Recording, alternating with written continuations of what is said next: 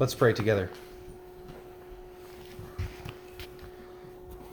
Father, I pray that your word would fill us up. I pray that you'd illuminate our understanding, you'd help us to see the amazing love of our Lord Jesus Christ. I pray that you'd help us to see that we have been saved by a very gracious, kind, loving, and powerful God. I ask, Lord, that you would give me a portion of your Spirit this morning to be able to unleash the truth of your word. I ask it in Jesus' name. Amen. This morning we are in the book of Mark, in chapter 5. We'll be finishing Mark chapter 5 today. It's a bit of a, a longer passage, it's quite a few verses, but it's all one story. And so we'll go through it, the whole thing, starting in Mark 5, verse 21. And we'll read right to the end of the chapter. And then next week we'll get into Mark chapter 6. We have studied the last, well, two weeks ago, we studied uh, Jesus healing the demon possessed man of Gadara, a man who was possessed by a legion of demons. He lived among the tombs and he would cut himself with stones. Very, very troubled man who came, and at the moment that he saw Jesus, he fell at his feet and begged him not to destroy him. Jesus cast out those demons because Jesus is a powerful, supremely powerful God. The week before that, we saw Jesus calm a storm. Saw Jesus get into a boat with his disciples, and they were on the sea, and a, a hurricane came up, and with one word, Jesus stood up and calmed the storm because our God is a powerful and amazing God. The next two miracles also display the power of God, but a more overt display of Jesus' character in this passage is his love. Jesus' amazing compassion. He heals a woman who was the, the bottom of society, and he raises a young girl who is at the top of society because Jesus makes no distinction. Mark 5, starting in verse 21. Let's read it together. Please stand in reverence to the word of God. And when Jesus had crossed again in the boat to the other side, a great crowd gathered about him, and he was beside the sea. Then came one of the rulers of the synagogue, Jairus by name. And seeing him, he fell at his feet and implored him earnestly, saying, My little daughter is at the point of death. Come and lay your hands on her so that she may, may so that she may be made well and live. And he went with him. And a great crowd followed him and thronged about him. And there was a woman who had a discharge of blood for twelve years, and who had suffered much under many physicians, and had spent all that she had, and was no better, but rather grew worse. She had heard the reports about Jesus, and came up behind him in the crowd, and touched his garment, for she said, If I touch even his garments, I will be made well. And immediately the flow of blood dried up, and she felt in her body that she was healed of her disease. And Jesus, perceiving in himself that power had gone from him, immediately turned about in the crowd and said, Who touched my garments? And his disciples said to him, You see the crowd pressing around you, yet you say, Who touched me? And he looked around to see who had done it. But the woman, knowing what had happened to her, came in fear and trembling and fell down before him and told him the whole truth. And he said to her, Daughter, your faith has made you well. Go in peace and be healed of your disease. And while he was still speaking, there came one from the ruler's house, uh, someone who said, Your daughter is dead. Why trouble the teacher any further? But overhearing what they said, Jesus said to the ruler of the synagogue, Do not fear, only believe. And he allowed no one to follow him except Peter, James, and John, the brother of James. And they came to the house of the ruler of the synagogue. And Jesus saw a commotion of people weeping and wailing loudly. And when he had entered, he said to them, Why are you making a commotion and weeping? The child is not dead, but sleeping. And they laughed at him.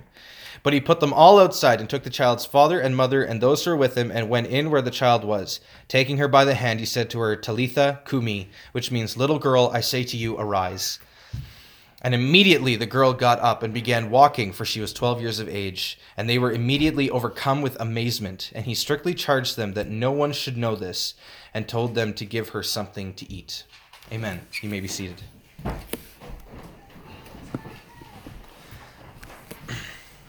So Jesus has just spent quite a long time doing a lot of teaching and healing in Capernaum.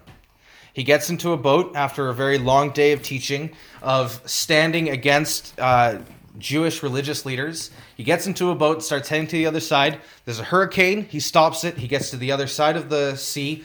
As soon as he gets out, uh, a man with a legion of demons, naked and bloody, runs at him and gets the and he casts the demons out. Then he gets back into the boat and goes back over to Capernaum, where everybody was kind of mad at him, where all the Jewish leaders were mad at him.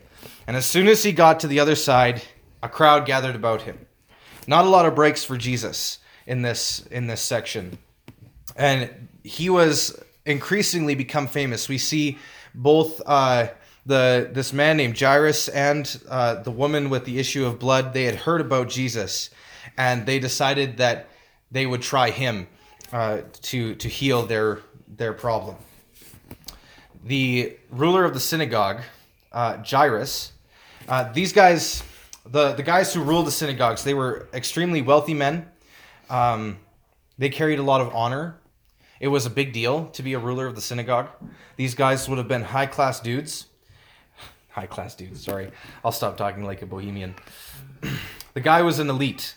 Uh, he would never have associated with those of a lower station than himself there was kind of uh, the social structure in Israel was kind of like the religious leaders and, and the guys who were with them were kind of a whole separate class of people, and everybody else was kind of like second class citizens and compared to their amazing holiness. They were the guys, they were amazing, and they didn't really, there wasn't a whole lot of blending uh, with this.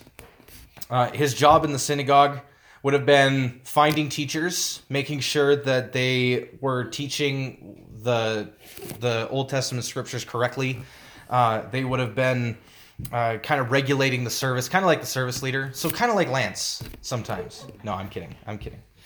Uh, these guys were um, they took their jobs very seriously, and so Jesus, when he has um, conflicts, as we saw a, a, while ago in the book of Mark, uh, especially in Mark chapter uh, 2 and 3, we see Jesus having conflicts with the religious leaders. Jairus would have been their friend. He would have been a part of that posse. Maybe he wouldn't have been accusing Jesus quite like the other guys were because he wouldn't have been a teacher. He was just kind of like a ruler of the synagogue. But these were his friends. His friends were the ones who were standing against Jesus, making accusations against Jesus. And so for him to come to Jesus in this way, in a very public place in front of people of lower status to ask Jesus for help. That was it was he was kind of abandoning his social status for for a moment. This is an act of desperation out of love for his daughter. And and like I say it would have been very socially damaging for him. His friends and and uh, colleagues would have all been uh, sitting around at dinner parties laughing about the ridiculous man Jesus, or worse, they would have been figuring out ways to stop Jesus and to destroy Jesus. If he would have been in on those conversations, he abandons those people and instead he goes to Jesus because he understands that Jesus is the only person who can truly help him. There at this point his daughter is dying and it really doesn't matter now what the social uh, issues are going to be. He's just got to save his kid. And I think we can we can kind of understand this, right? No social status, no nothing will be enough to ever stop us from going and helping our children. But this man uh, would have been defying a lot of cultural uh, taboos to go and and to ask Jesus for help, to seek him out and to ask him would have been uh, quite terrible.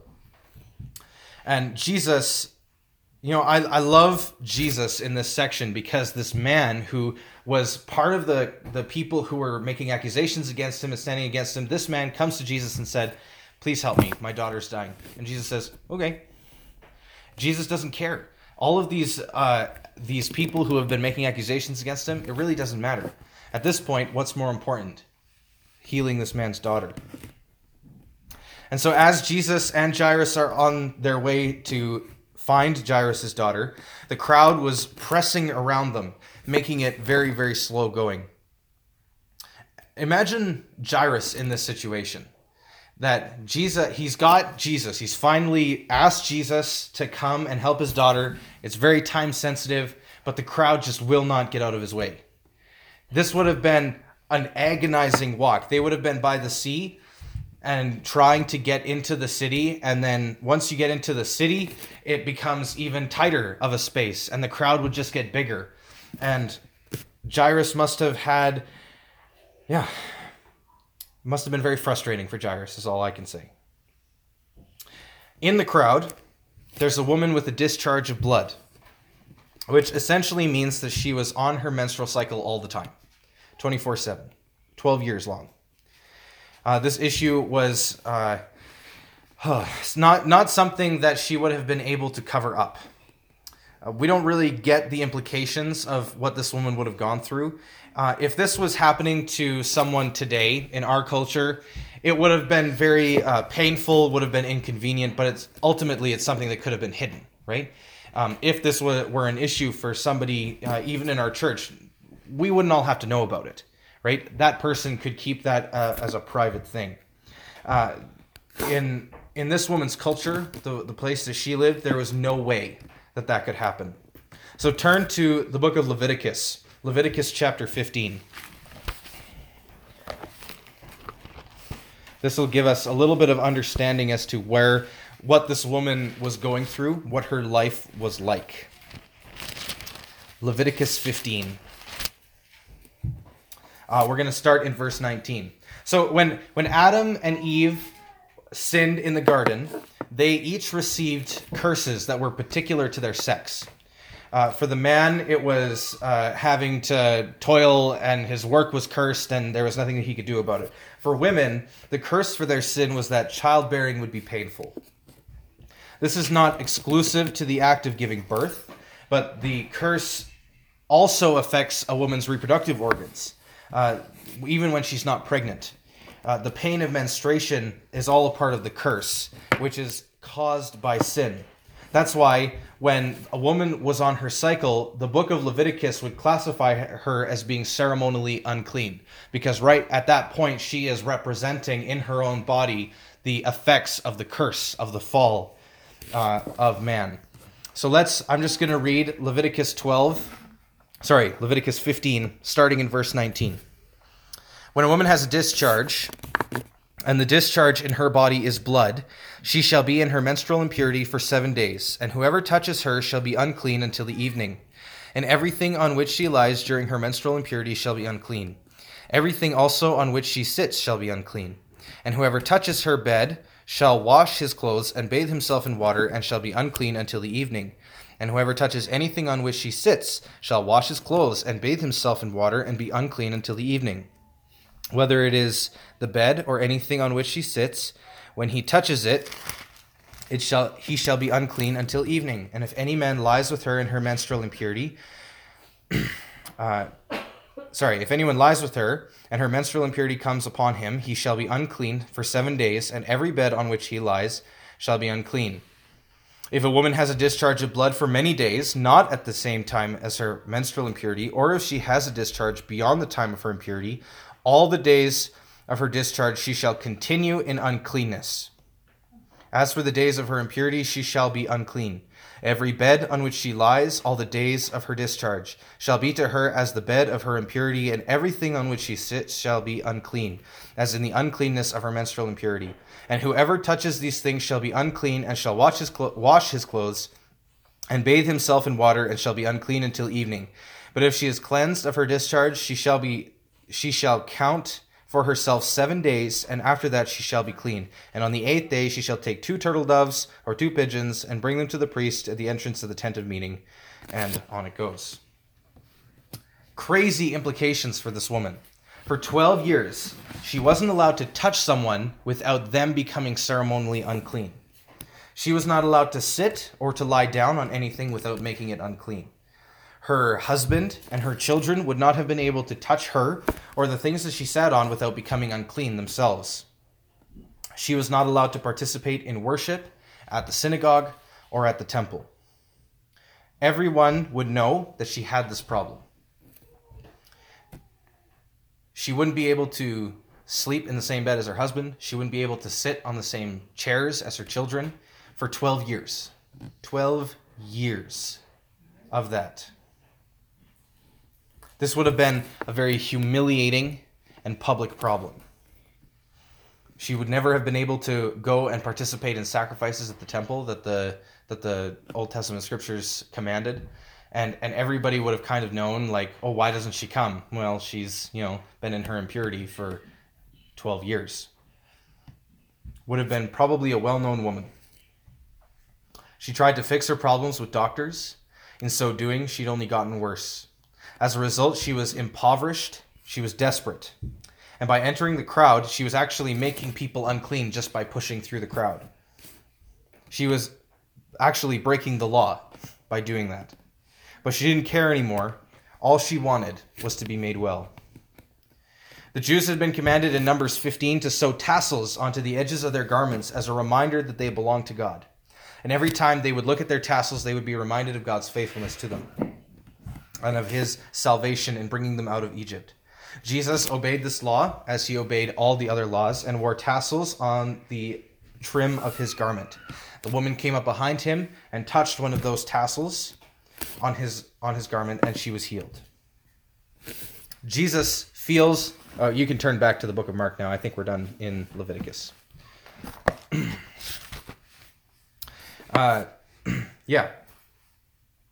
Jesus turns around and calls out the woman, trying to figure out who this is. It's kind of an interesting thing. We're not sure if Jesus was um, actually trying to, like, if, Jesus actually didn't know who this woman was. It seems likely that Jesus, being the all knowing God, did know who it was and wanted to call her out, bring her forward, and use her as an example for the crowd. But it kind of the way that he says it, you know, who touched me? And he's looking around. And so, you know, when Jesus came to earth, he set aside uh, some of the uh, overt attributes of his godhood, right? So he set aside his omnipresence in the sense that he got a body and he was there. So maybe his mind was all present, but his body was not.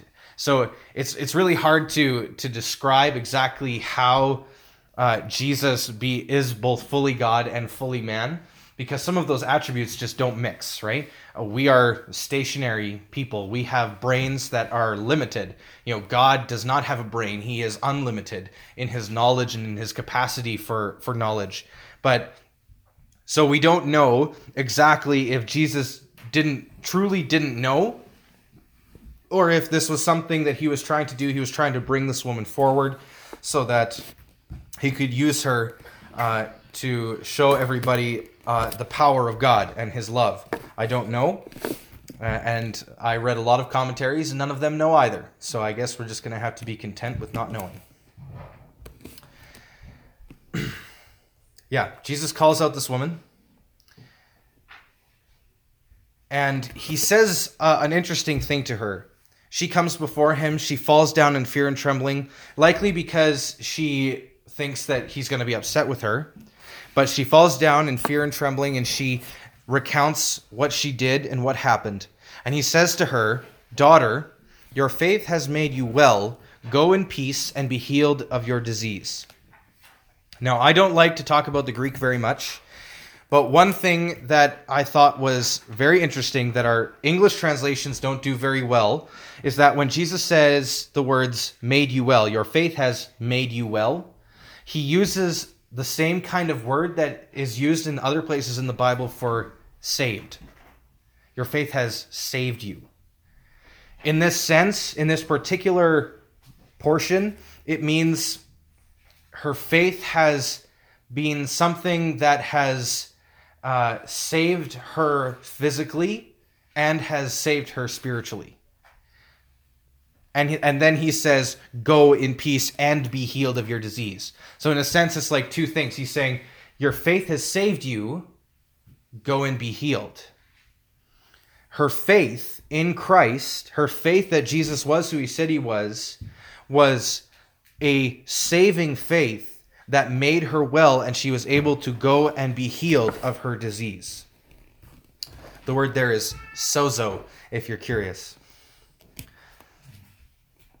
Jesus calls her out so that she so that he can tell her that not only has she been healed, but that her genuine faith in him, which propelled her to action, was a saving faith. Interestingly, this is not always the case with healings. Uh, the faith it takes to come for healing is not always characterized in the same way. It's not always saving faith.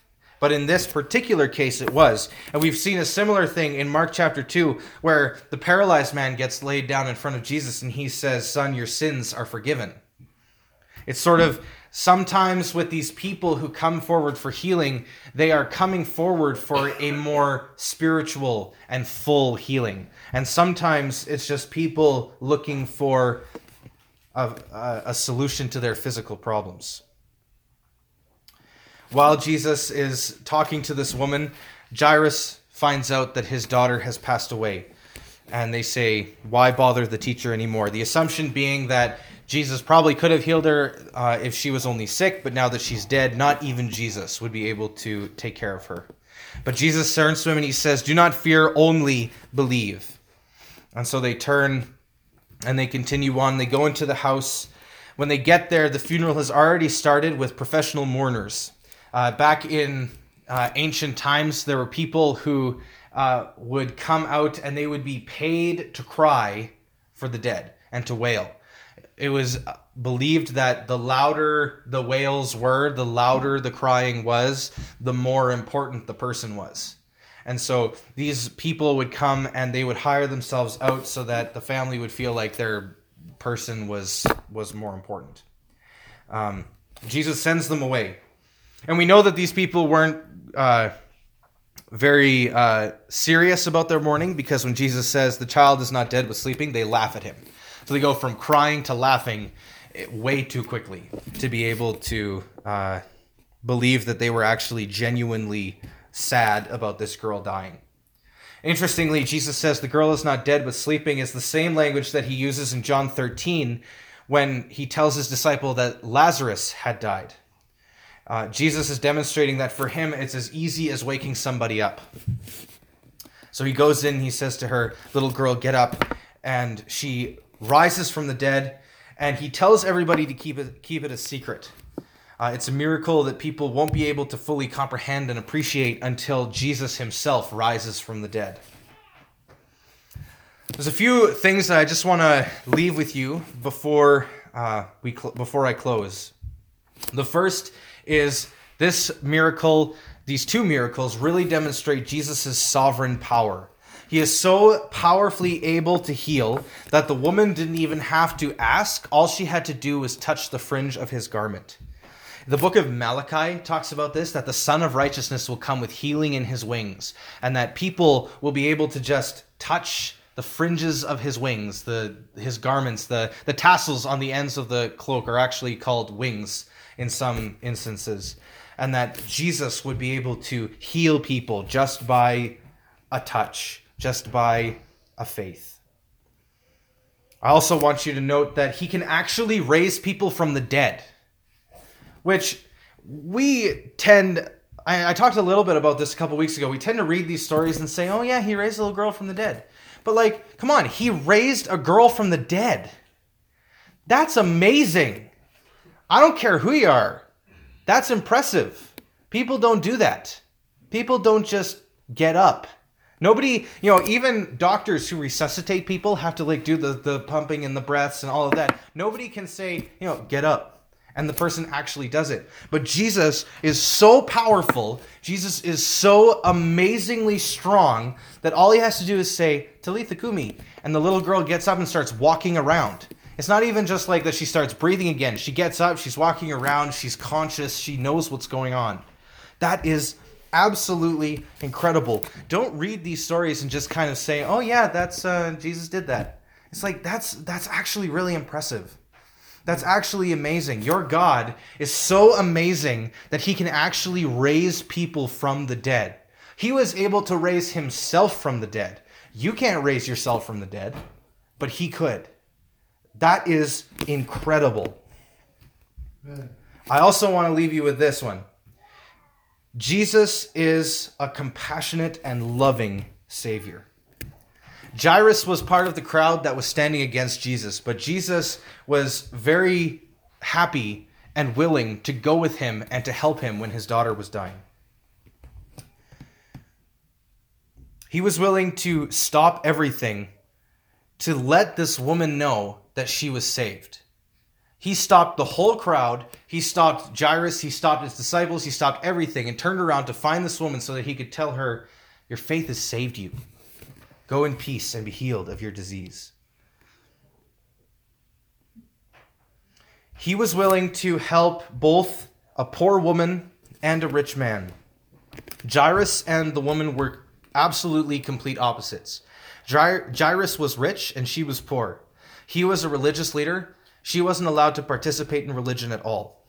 He had a high social status and she was a nobody. But Jesus doesn't care. Jesus saves people from every tribe and language and people and nation and tongue. It makes no difference to Jesus. Your however much money you have or don't have, however strong or weak you are, however many friends you have or don't, it doesn't matter because Jesus saves based on his love and his compassion, not based on anything in the person that he is saving. The woman was saved through her faith in Christ. She believed that Christ was more than a man, that he was the Messiah. She threw all her chips into the one basket because she knew that Jesus was her only hope. And when we realize that Jesus is our only hope, that is a sign that his spirit is working in us, that his spirit has given us a new heart, a soft heart that is ready to receive. If you believe that you're saved because of something that you did, or something that you said, or something that you prayed, that little prayer that you prayed when you were five, you're trusting in something other than Christ. You need to trust in Christ. You need to trust in Him alone. Christ is impartial. The gifts He gives are not exclusive to people of a certain social status or political opinion. Salvation is only for those who believe. And it's for those who believe regardless of where they've come from. Your circumstances have no bearing on your salvation. Your experiences have no effect on whether or not the Bible is true. There is only one truth, and the truth is that Jesus Christ came to save sinners. He lived a perfect life on their behalf. He died the death they deserved to die, and he rose three days later, conquering death once and for all. The miracle that he displayed in this section is merely a foreshadowing of the more amazing spiritual resurrection that we will receive in Christ. It is a sign of the victory that Jesus would have in his own death and resurrection, and in the resurrection that he would give to us who trust in him by faith. You may be a prostitute or a pastor but each one of us is getting saved the same way by grace through faith in Jesus Christ alone. So if you or someone that you know is relying on something other than the power and compassion and love of Christ, that person has abandoned the faith. Salvation for the powerful synagogue ruler Jairus was the same as it was for the nameless woman who suffered for 12 long years. This is the question that I'm leaving you with. Are you trusting in anything other than the power of Christ? Or to put it another way, are you trusting in your own good works? Are you trusting in a prayer you prayed? Nothing but the power of Christ working in your heart through the Holy Spirit will ever be enough to save you and bring you into a right relationship with God. Christ is such a loving God that he overlooks your sin he overlooks your social status. He overlooks all the reasons why you don't belong in the kingdom. And he makes you new and makes it so that you do belong in his kingdom by the power of his spirit. The Apostle Paul says it best in 1 Corinthians 6 9 to 11. 1 Corinthians 6.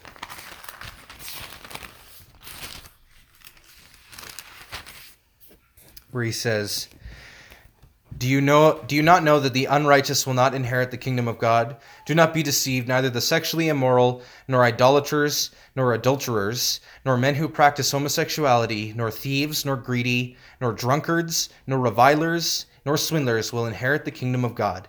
And such were some of you. But you were washed, you were sanctified, you were justified in the name of the Lord Jesus Christ and by the Spirit of our God. Did you uh, find yourself on that list? Because I did. That's what you and I were. But Jesus washes us in his blood, and he rescues us from the old person that we were, and he makes us new by the power of his Spirit. I hope that this is true for all of us today. I truly do. Let's pray together. Father, I pray that you would work in our hearts that you would give us the faith of the woman with the issue of blood who thought, even if I just touch the edge of his garments, I will be saved. What amazing faith. Father, I pray that the words that Jesus spoke to her, you know, your faith has saved you. I pray that that phrase would be said to all of us one day. Father, I pray that if any of us, me included, are trusting in our own works, our own righteousness, our own social status, or anything other than Christ, that you would change us, that you would convict us of that sin, you'd help us to repent, and give us the ability to trust you more. I ask these things in Jesus' name. Amen. Let's sing.